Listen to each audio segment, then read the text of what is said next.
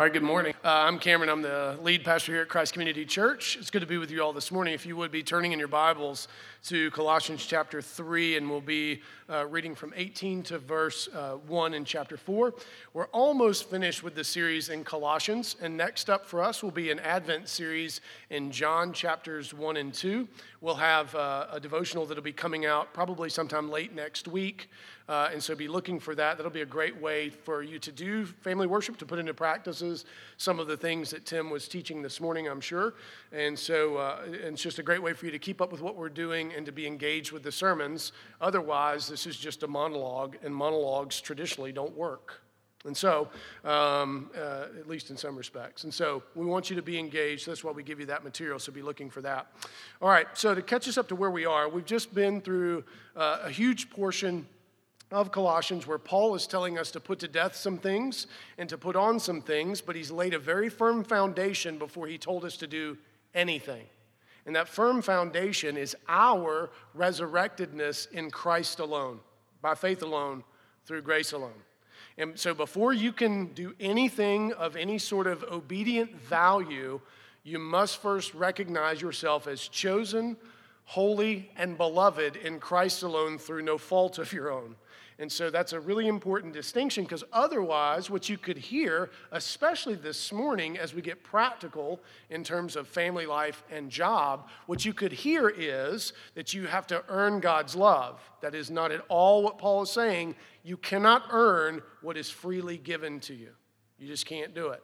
But what you can do is further discover how deep the Father's love for us and display it in this world, which is why we are still here. Oftentimes, I think we forget that, that we are to, in our embodiedness, our physicalness, display God's glory and love for his people in everything we do. Now, uh, given much of what Paul's already said to us, is his expectation that we would do that perfectly? Absolutely not, which is why all the different warnings and all the different things that he says has the tone of being active and perpetual. It's not easy to do these things, even with all of the means of grace that we have. And so, if you in any way, shape, or form were to hear Paul say, you got to do this and you got to do it perfectly, you're not hearing really what Paul's saying. You're actually applying a greater stricture that even Paul the Apostle is applying himself. So it's important that we remember Paul gets that we are but dust, just as God does. Paul gets that we are frail and unable to do this without help, which is why we need community, which is why we need the Holy Spirit, which is why we need the scriptures, which is why we need all of the means of grace at our disposal to be able to even come close to doing any of this stuff. So it's really important that we hear that before we start talking about husbands, children's, children, and wives, right? Um, because this is an area uh, that, that we could really get lost pretty quickly. And so, with that being said, I want to ask you a question before we get into this sermon. What has most influenced your views, and even more importantly, your praxis, how you live, of family? What has most influenced how you view whether you're, you're, you're the child, a son or daughter, or whether you are a husband or wife, or whatever part of the family that you are, what has most influenced your view and how you live that out? Now, I think there's a problem. And I think the problem is we haven't really thought about this question. I think that we have operated without really thinking through all the way down wait a second, why do I do what I do? And is it even justified? Is it good? Is it, where does it come from? Remember the banks of the river for us the supremacy of Christ and the sufficiency of Christ. Now, here's where we can spill out of the banks pretty quickly, can't we? We can say, I don't care what Christ has said husbands are supposed to do, I'm going to do what I want to do.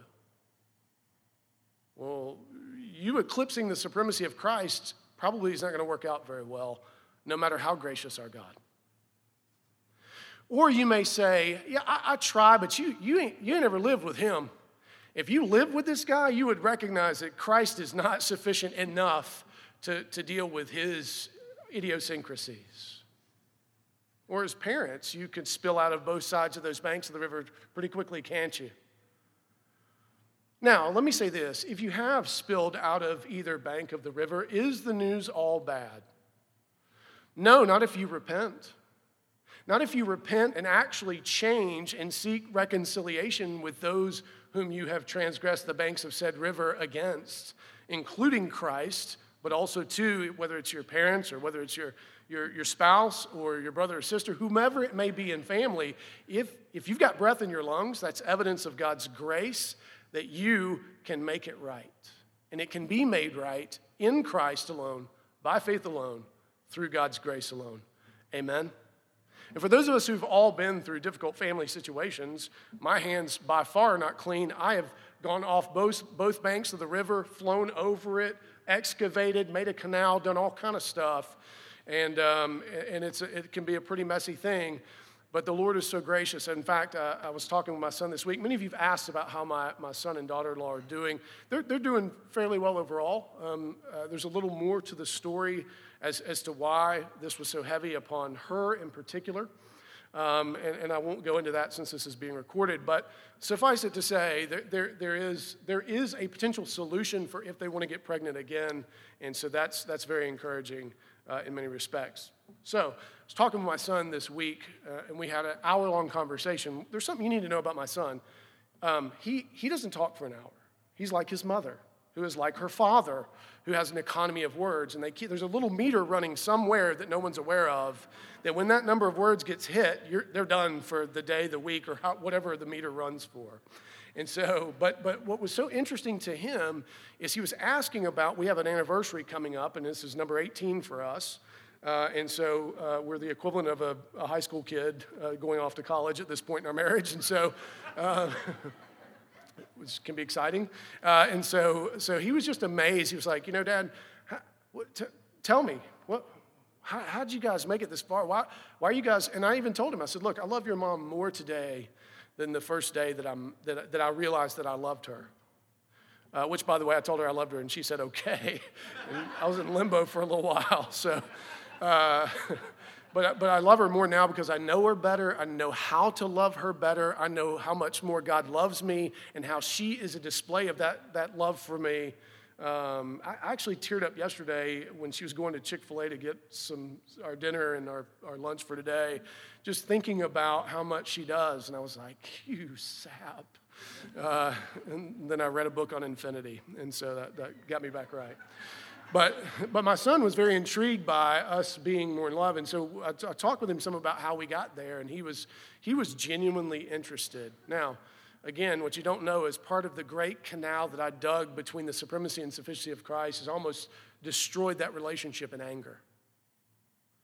And that, that the Lord would reconcile and allow for that conversation is not lost on me. And I am amazed every single time and in awe that God could bring that kind of reconciliation between two people for which both of us had some really terrible things to say to each other. So take heart. For those of you who are in here this morning and you have gone over the bank of the river somewhere in your family, take heart that the Lord is still on the throne. Take heart that you can be reconciled. Take heart that good things can come from ashes because the Lord is who he said he is supreme and sufficient.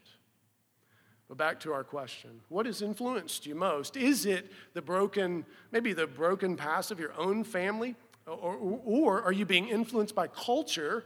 Like you're, you're very much uh, in the lineage of Homer Simpson uh, as the head of your household, or you're very much in the lineage of Al Bundy, for those of you who go that far back, or, or what? What is, are you the idiot dad trope? Which is still a very common trope? Are you the super mom who can't ever seem to be as super as what Facebook says you ought be? What is influencing you in your roles and family? And I'll ask the same question about vocation. And, and so, what, what influences how we view our jobs? Is it the Bible? Is the Bible influencing you in all of these roles? Or is it something else? And have you even thought about it? My guess is most of us hadn't really put a lot of thought into it, and therein the problem doth lie. When you don't think about what you're being influenced by, you're, you're in no, you have no control whatsoever what is influencing you. And you are being influenced with everything that you take it. You can like it or lump it, it just is. None of us has a filter so strong. If you're not thinking about it, you're being shaped. Nothing is neutral, as we say here often. So, having said that, I want us to be th- begin, if you haven't thought about it, let's begin thinking about it. And I want us to be shaped in the image of Christ. And that's Paul's desire. And again, sometimes I think we hear some of what Paul says, especially when it comes to marriage, especially when it comes to the wives, uh, and maybe even the children, uh, as, as, in a very harsh tone. And that's not his intent at all here. In fact, he's being so incredibly countercultural that we miss it oftentimes because we hear the word submit and we shut off. The, the husbands don't, the wives do, oftentimes. And so I want to make sure that we're sensitive to that. But before we get there, listen to this quote from uh, Peter T. O'Brien. He says, The whole of life, both thought and conduct, is to be submitted to the Lord Jesus Christ. Let me read that again. The whole of life, both thought and conduct, is to be submitted to the Lord Jesus Christ. No area of life stands outside his control. Now, th- that right there, we could just hang there because that's really where most of us transgress the banks of the river because we think there are areas of life that are outside of the control of the Lord Jesus Christ, that he should have no say on these things, whether it's our recreation. We, we think we're perfectly justified if someone else does something first then we can react, or, or if we're unhappy, we can do what we want to get happy, right? Does sound familiar to any of you? Whereas, no, that's actually not true at all. It's whether or not, the real question is whether or not it glorifies the Lord our God and displays the beauty and, and the image of Christ. And so, no area of life stands outside his control, so there is no final distinction between the sacred and the secular. That's really important. There is no final distinction between the sacred and the secular. Yet, the household rules indicate how this obedience is concretely expressed. So, what Peter O'Brien is saying listen, all of life displays the glory of God. All of life can be. And you may say, well, yeah, well, what about, what about prostitution? That's a distortion on sexuality. That doesn't make sexuality bad. That's a distorted way of expressing our sexuality. That doesn't make it bad. So the question is whether or not we're actually displaying of all the good things that the Lord has given us, all of the things He created that He declared are in fact good, are we using them in ways that reflect His goodness, His glory, and that He gave them to us? So as we step into this, what are our concrete expressions in both home and work? Paul's going to give us some insight here. So if you would give your attention to the reading of God's word, this is verses 18 through 21 in chapter 3. Wives, submit to your husbands, as is fitting in the Lord. Husbands, love your wives and do not be harsh with them. Children, obey your parents in everything, for this pleases the Lord. Fathers, do not provoke your children, lest they become discouraged. There's a whole lot in that, that that we don't have time to explore the full depths of, even though he didn't really seem like he said a whole lot. But there are tons of implications. And first and foremost, any passage that you read that Paul writes about marriage and family, if you don't have a really good grasp on Genesis 1 through 3, it's really hard for you to understand straight away. And so I can't catch us up in full, but it's really important that you understand that that is the backdrop. In fact, most specifically, what we call the cultural mandate the fact that man and woman were displayed, I mean, I'm sorry, were created to display the fullness of the glory of God. Now, what that tells us straight away, and this is very important, that a man by himself cannot, no matter how hard he tries, display the fullness of the glory of God. Can't do it. It also tells us that a woman by herself, no matter how hard she tries, cannot display the fullness of the glory of God. Let me hit the pause button right there because some of you may have just heard, oh my gosh, if I'm single, that means I can't. No, no, no.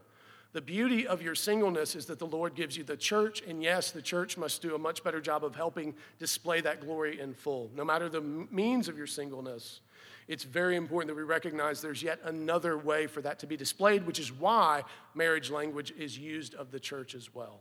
So, coming back in, Man and woman cannot, no one, even better, can display the glory of God by themselves no matter how hard they try. It's an impossibility.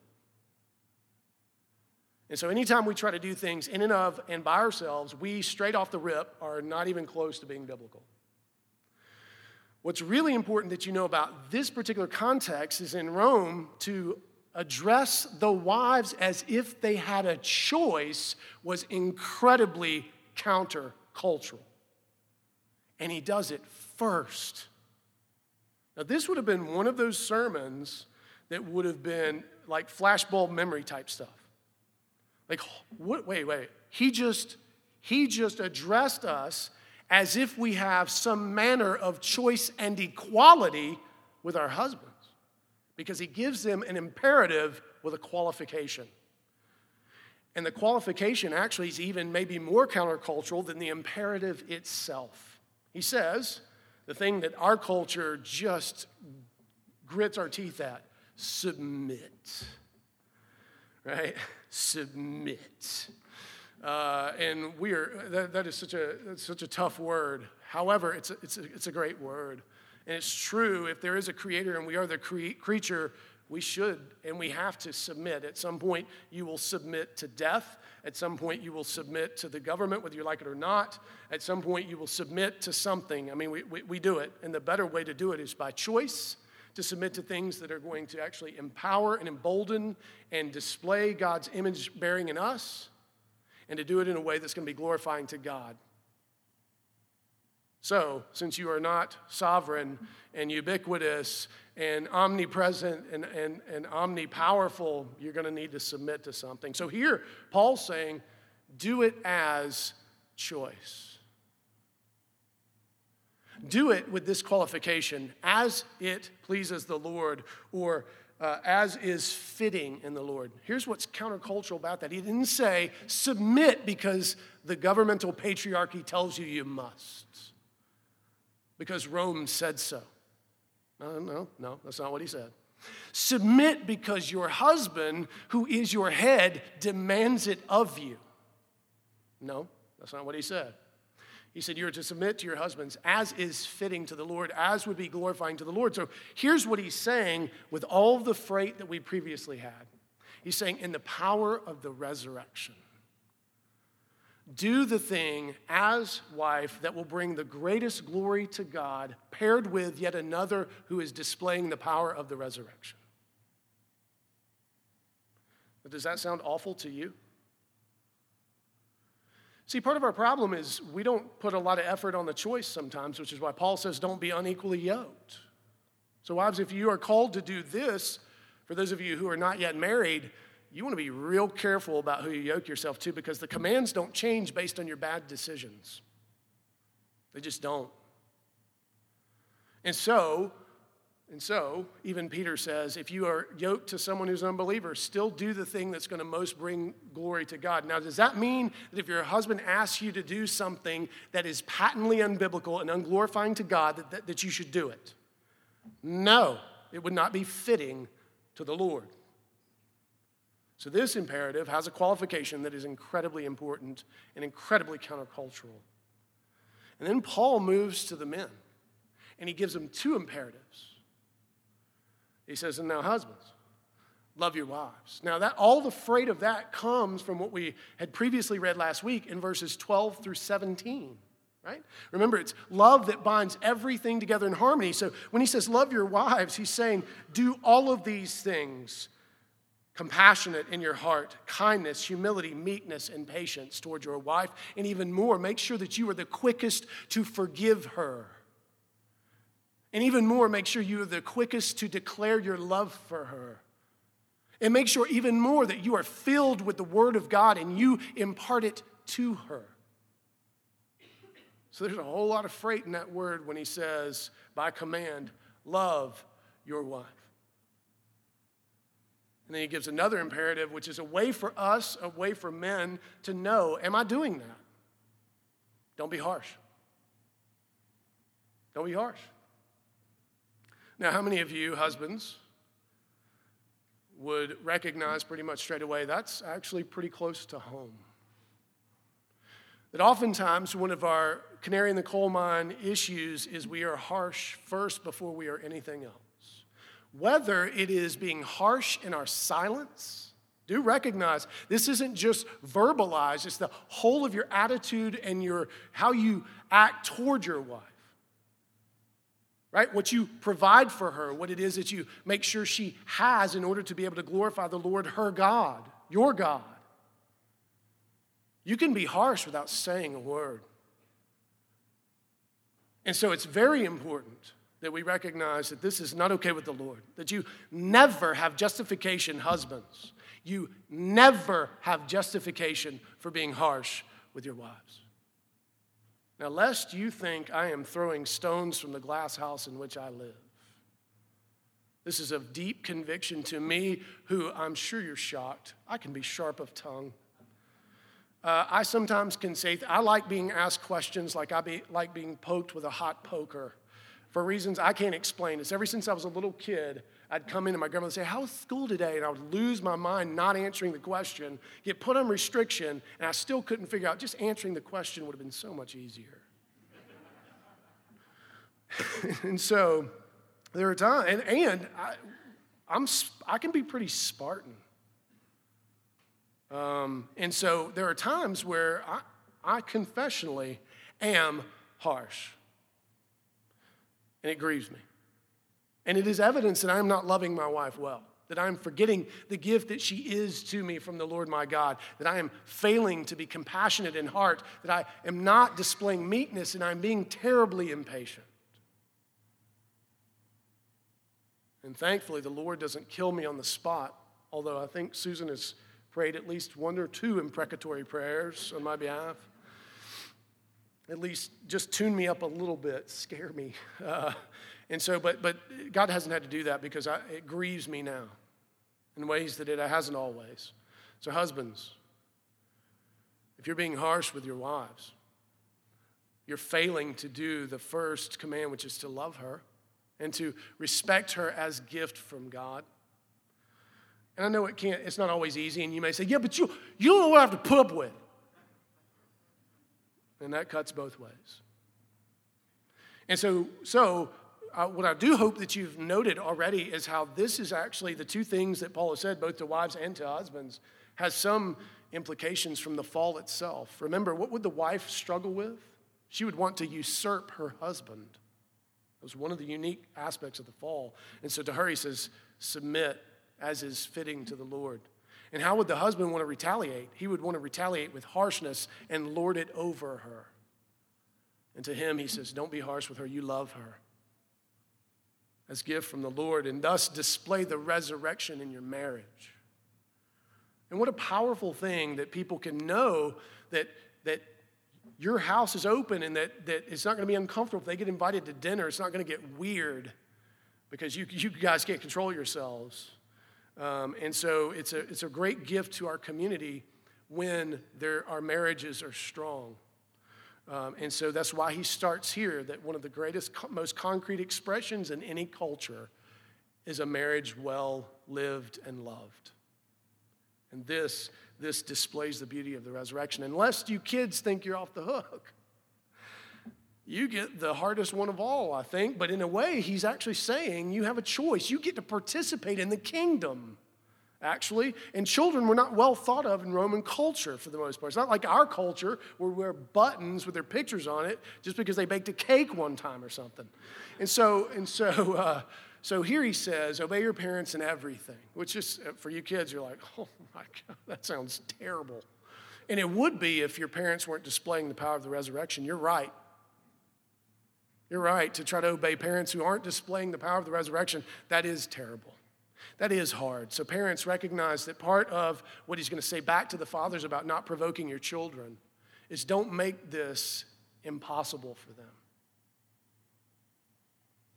And so, the children are called to obey not because of who their parents are, not because of the hierarchical system, but because of who God is.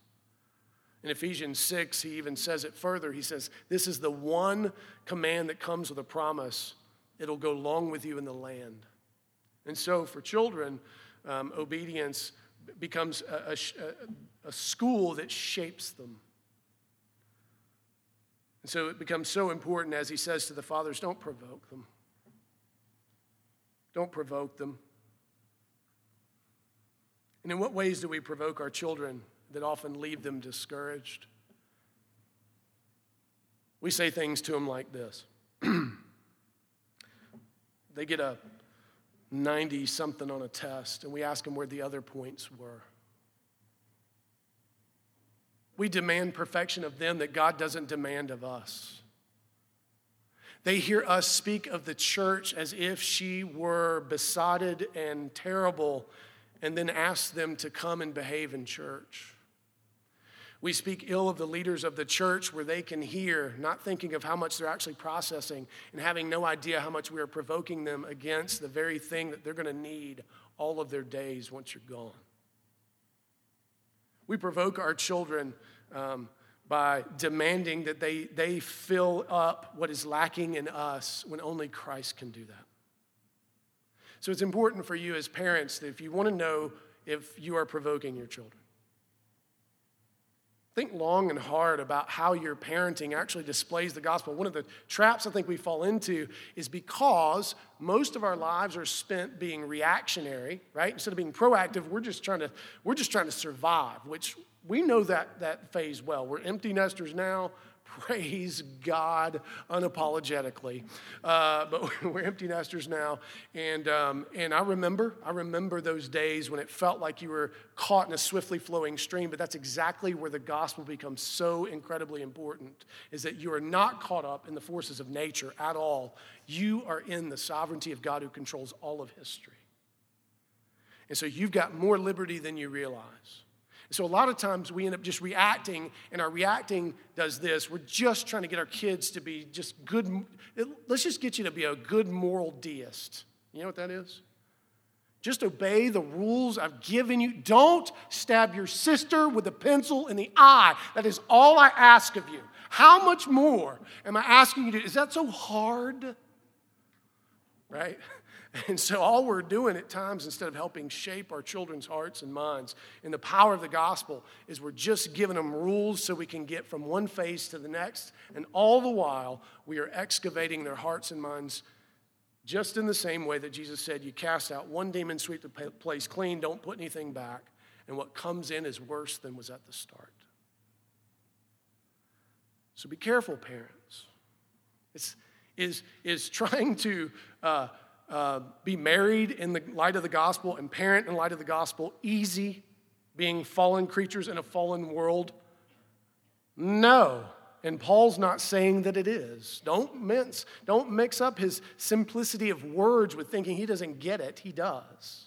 Which is why he spent the previous verses trying to display to you the glory of who Christ is and all the stuff you got to put off and put on before you can even talk about this. And so, are you going to get it perfect? No, you're not. But do the best you can and keep coming back to the gospel and keep applying the gospel as an embodied experience because the resurrection is not just for the future, it's now. And you can do these things. Take heart. And this is why we need each other. This is why we need community. And this is why our marriages cannot be off limits for discussing in community. But let me give you an asterisk here. Um, you got to be wise in how you how you talk about things because domestic situations are very complex and difficult. Let me give you an example. If Susan came to, if on the ladies' retreat Susan had gotten up, part of her testimony was, um, uh, I'm trying to think of something appropriate here that's actually not true. Uh, uh, Cameron calls me a bearded turkey and, and says that, you know, that's, that's what I look like most days. He's like, he rolls over and says, I married a bearded turkey. That's awesome. And then, so you guys hear that and you're like, wow, Cameron is wor- maybe worse than I thought, uh, or exactly what I thought. And so, and so, but Susan and I are reconciled. Like she comes home and, and says, hey, it really hurts me when you call me a bearded turkey. And I'm like, oh, you know what? I'm sorry. I'll quit doing that. But what does that mean for me and you? We're not reconciled. And so, this is why you got to be careful in, in how you communicate about your spouse to other people. You do need safe places to tell the truth. You do. But you need to be careful of those places, and you need to make sure you go back and tell the whole story if reconciliation comes. Because otherwise, your spouse is going to be left with a whole group of people who think they're awful. This is why you don't do marriage on Facebook. I'm serious. Don't talk about your marital problems on Facebook. That is not the place to ha- air out your dirty laundry. It's just not. And be very careful, all right? And so, same thing with your children, how you talk about your children to other people. So be careful. We do need community. God has provided it. We do need safe places. We do. But, but, but show some wisdom. Make sure you're showing wisdom. Listen at what uh, H.C.G. Moule says about this passage. I love this quote because the way it starts off, you're thinking, oh my gosh, he's describing something utterly impossible. And then he flips and tells the truth. He says, For on the one hand, the Christian home is truly the masterpiece of the applied gospel, the scene of the loveliest manifestations of its spirit, and then also the source or reservoir out of which its noblest influence is to flow all around. That ain't even Christmas yet, and how many of you are there? Listen to what he says, though. He says, on the other hand, home is the place of all others where it is most easy for us, forgetful sinners, not to live in the full light and power of the gospel.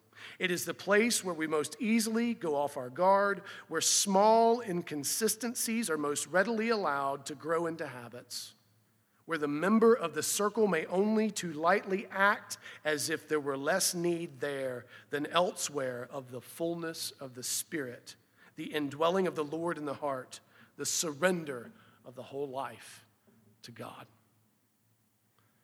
See, that's the trap as we look at home and we think, wow, and it's, it's true, it is where the masterpiece of the gospel can be so beautifully displayed. Don't get me wrong but it is also the place where we so quickly and easily forget.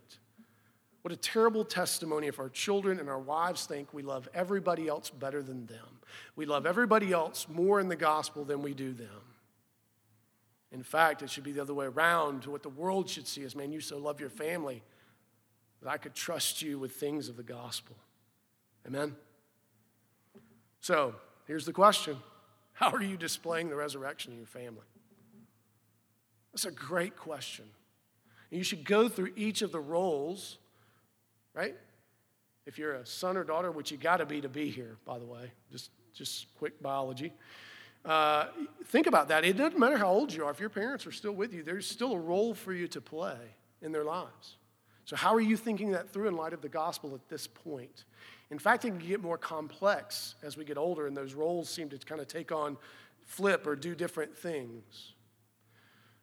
If you're a husband or a wife, how are you living out the resurrection in that role, displaying the glory of Christ?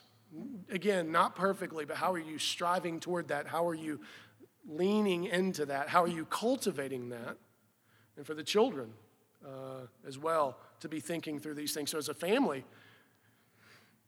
I think it would be a good thing for you to have an honest conversation about this. Make sure it's okay that you're ready to hear it uh, in full. But it could be one of the best conversations you're ever going to have if you can take the truth that'll come your way. Now let's turn back to the text and see what it looks like to display the resurrection in our vocations. I want to get put an asterisk here because there's going to be language of bondservant and master. And there are many scholars who do not think that this should be in any way applied to vocation. I, I still think it can, but we just need to remember that their circumstances were very different in the Roman world. And I don't want to minimize this, this slavery aspect. To be a bondservant, I don't think was all that great uh, in Rome as it would be today, which we actually have potentially more slaves today than we've had at any other time in history. Um, and so, so I don't want to minimize that language, but, but let's think of it for most of us. I don't know of any of us who are in a slavery situation. And so let's think of it in terms of how we could apply in terms of a business owner, worker, um, and, and be able to display the glory of God in that. So if you would listen to the text. Beginning in verse 22 Slaves or bondservants, obey in everything those who are your earthly masters, not by way of eye service as people pleasers, but with sincerity of heart, fearing the Lord. Whatever you do, work heartily as for the Lord and not for men, knowing that from the Lord you will receive the inheritance as your reward. you are serving the Lord Christ. For the wrongdoer will be paid back for the wrong he has done, and there is no partiality. Masters, treat your slaves or bondservants justly and fairly, knowing that you also have a master in heaven. Again, we miss how amazingly countercultural and earth shattering this would have been for Paul to say that a bondservant could do anything of value, that he had some measure of contribution and control. Even more importantly, if he's talking to bondservants and masters, what does that mean that there were in that congregation? Both. Which, that in and of itself, would have been amazing kingdom displaying type stuff. And so, just in the same way that he addresses the wives and the children and saying, You've got a role to play in the kingdom, you can do something that has eternal value, he starts straight away with the bondservants or slaves. And in the backdrop of this, because we know that Onesimus, who is the freed slave and from the book of Philemon, is part of this congregation, don't forget the book of Philemon, in which he says to the master to receive Onesimus differently than he had done before because now they were brothers in Christ. This transcends all of that. And so, straight away, he makes it clear that a bondservant, because of the sovereignty of God, has the ability to actually glorify God. And then it matters what he does when his regular master is not watching.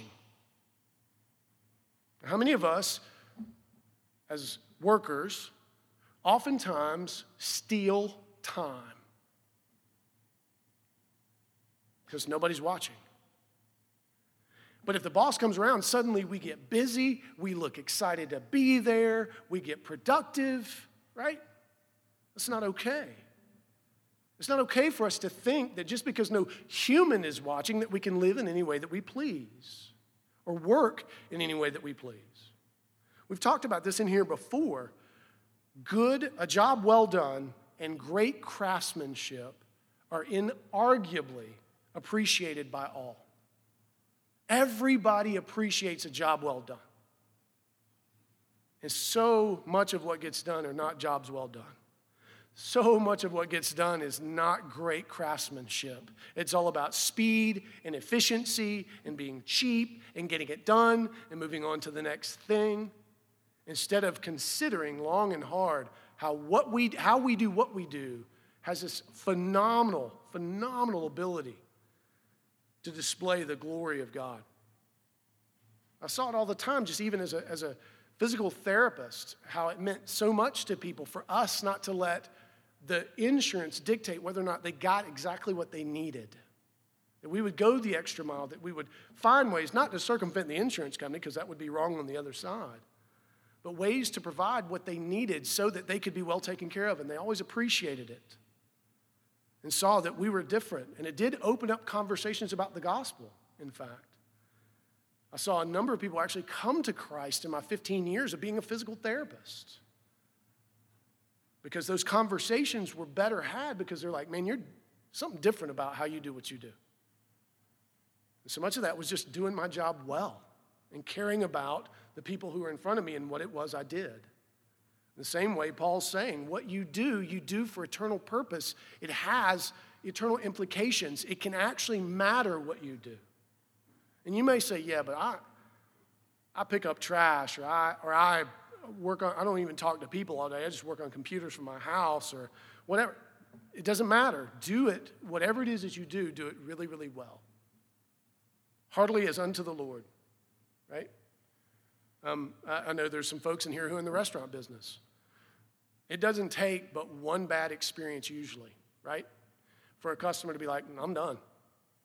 And not only are they done, they then go and tell, as the rule is, between 60 and 80 people, they tell everybody they know how horrible the experience was. So, what we do matters, and we know that to be true. And Paul's just saying what we already know to be true, but he's casting in light of eternity. And so, we, we have the ability, just as they did, to show purpose and self control and excellent work ethic. And that can translate into things far beyond, right? And in the same way, it's not just to the bondservant, he says to the master, which would be the company owner. He gives them a pretty strong imperative as well. He says, treat those who work for you same way God's treated you, justly and fairly.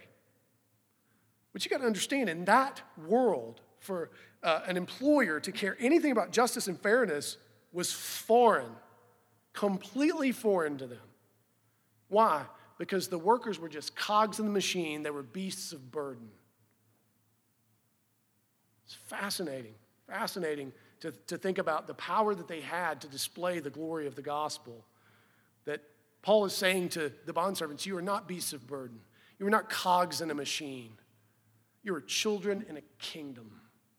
And he says to the masters, You, you don't dictate. You are not the master. There is a master above you. And you too are to be glorifying him in the kingdom. Now, there's a great video. I don't know how many of you have heard of a man named Simon Sinek. Um, and he talks about, uh, uh in this, he does a lot of leadership videos. And in this one particular video, he's talking about, um, I believe it was a textile company in Kansas, if I'm remembering it right. And they had called, I mean, they had had 20% of their total revenue dropped overnight uh, related to kind of a, a, world event. Okay? So they call in the, the brain trust. And of course, what do you think is the first thing, the first option that is often looked at when you lose 20% of your profit? Layoffs. And of course, that was the first thing up. And the guy who was in charge said, No, we're not doing that. We're not going to lay anybody off. In fact, it would be better for all of us to hurt a little bit than one person or a few people to have to hurt a whole lot. And so, what he did is he implemented uh, this system where they had to take four weeks, everybody had to take uh, four weeks of unpaid time off. Okay? Everybody from the highest to the lowest. And then what they allowed was um, if anybody wanted to trade weeks, like if there was somebody that taking four weeks off would be devastating to, and then there was somebody who could take eight weeks off and it wouldn't hurt them much at all, they could actually trade their weeks to those people regardless of what it was they made. They didn't have any distinction whatsoever. And what they found is people began to trade weeks when they found out people's stories. And so somebody that, that made a lot more money, they would take eight or 10 weeks that would allow others to only suffer one or two. And guess what happened? They made money. They made money and survived and no one was laid off. Now, what a powerful and creative and beautiful display of what we can do when we are creative in our thinking and we care about other people. And I don't know if that person who did that was a believer, because I don't know if Simon Sinek really is a believer either. Um, but it is, to us, it's a powerful story and it's a true story. And would that every Christian business owner had that kind of mindset. I know many who do. And praise God for you. But know that how we live in our families, how we display the resurrection in our families, how we display the resurrection in our vocations, it matters. And think about why would Paul pick those two places? Well, I think there's two really important reasons. One is because that's the creation mandate. And the creation mandate was not lost in the fall, by the way. We are still called to be fruitful, multiply, and to have dominion. We are. And sometimes I think we forget that that's actually still true of, of us and the sovereign Lord that we have. Now, that doesn't mean that you go to Whole Foods and be like, hey, I've got dominion. I'm giving you 15% less than what it says on the screen there. My pastor said, I've got dominion. I'm not paying it. You could try it. I'd love to see how it goes for you. If it works, call me. I'm going to come get right behind you. But that's not how this works. And so here Paul is referring us back to the resurrection should be displayed in what it was we were created for because we are being restored to what it was we were created for. I also think he picks those two things because that's where we spend the majority of our time. It's where the majority of our life is expressed and spent. So there should be concrete expression in both of those places. Listen to what Gerard Manley Hopkins in his notebooks and papers says. I love this quote for the whole of this.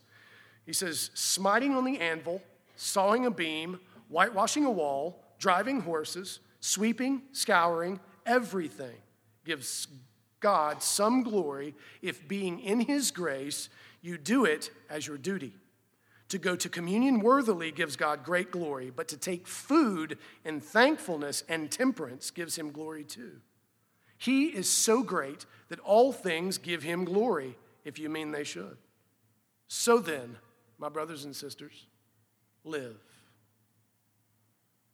See, that's the beauty of the gospel is it's not, it's not asking us to be otherworldly.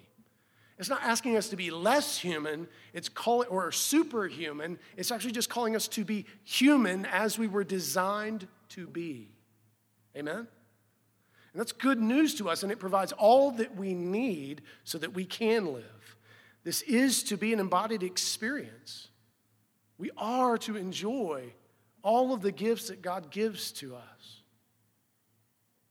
So, how are you displaying the power of the resurrection in your job? And this is, this is one of the places of great dignity. I know some of you, this is a tough, this would be a tough question because maybe you hate your job or you don't have the job that you would like or you don't have what you need to provide for your family. Take and, and honor the Lord with whatever He gives you that day. And so, how are you displaying the resurrection? Because there's no excuse, there's no circumstance where you can say you don't have to. So, what do we learn from Colossians 3 18 through 4 1? Well, that it teaches us that we are to display the resurrection in our family and in our vocation. And if you're not thinking about that, if you're not being intentional about that, if you're not following up on that, if you think it's kind of a one and done deal, you miss it. This is an active and a perpetual need, is it not? I remember one of the stories I've told you guys, I won't tell it in full, but on one of the days where I really thought I, I really thought I'd turned a corner as a father. Uh, my, my time in the Word was amazing. Prayer was amazing. I, I, I kind of felt like I maybe was shining a little bit. And it didn't take 30 seconds of my daughter and son going at each other for me to absolutely lose every bit of religion I think I've ever had. Uh, or any, any evidence of it. And destroy, there was a poor laundry basket that was destroyed into dust that didn't do anything wrong, but it was a source of great anger. My kids still tell that story uh, and laugh about it, and I'm like, yeah. So I get it. We're not always going to get this right, but recognize, apply the gospel to your failure. Which way do you run when you sin? But make sure you're thinking about it because you're being influenced in these two areas in ways that are not good if you're not careful. Uh, oftentimes, and the statistics show this, in a group of friends, uh, divorce oftentimes is almost like a spreading metastatic cancer. Why is that? Well, because people are being influenced by something other than the gospel, oftentimes. How we treat our children. There's statistics that show that uh, with, the, uh, with the rise of abortion, there's also been a rise in child abuse. That's the opposite of one of the arguments for abortion, by the way. The statistics just bear it out that when you think a child can be killed at any point along the way, why would you treat them different in life? And so these things, ideas have consequences. So you need to make sure that you're being influenced in the two great areas for which you were created by Scripture itself. This is something that requires conversation. There's, there's situations that are tough because some of you could hear uh, uh, something distorted and think that you have to suffer abuse and all this kind of stuff in order to glorify God. No, you do not. That's why the qualification, uh, the qualifications are what they are. And this is something we need to be as a church talking about and helping each other through, because you cannot do it on your own. And so know that what Paul is saying to us is he's, is he's calling for us to display what we were designed in the two areas that we were specifically designed to display our humanness in God's glory family and vocation. Let's pray. Father, we give you thanks that that which you created us for, Christ is restoring us to and even growing us further into our humanness. God, we give you thanks that you entrust family and vocation to us that you give us the things that you give us and you bless the work of our hands. God, we give you thanks that you grant us opportunities to grow in sanctification and learn about you in ways that are impossible outside of these two things. And God, I know that there are those in here who are suffering in various ways in family and vocation. Would you, in the power of your Spirit, um, help them to see the beauty in, of reconciliation, the beauty of your love for them, uh, the beauty of what is to come uh, as they apply the truth and the beauty of the gospel. God, help us to be a church who is influenced in these two areas most by the Bible your word, your, your character, your attributes. May they be displayed in us in our families and in our work.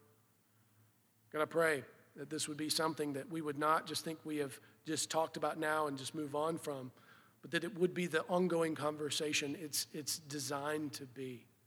Help us to be a church that loves each other well in these two areas. We pray for this in Christ's name. Amen.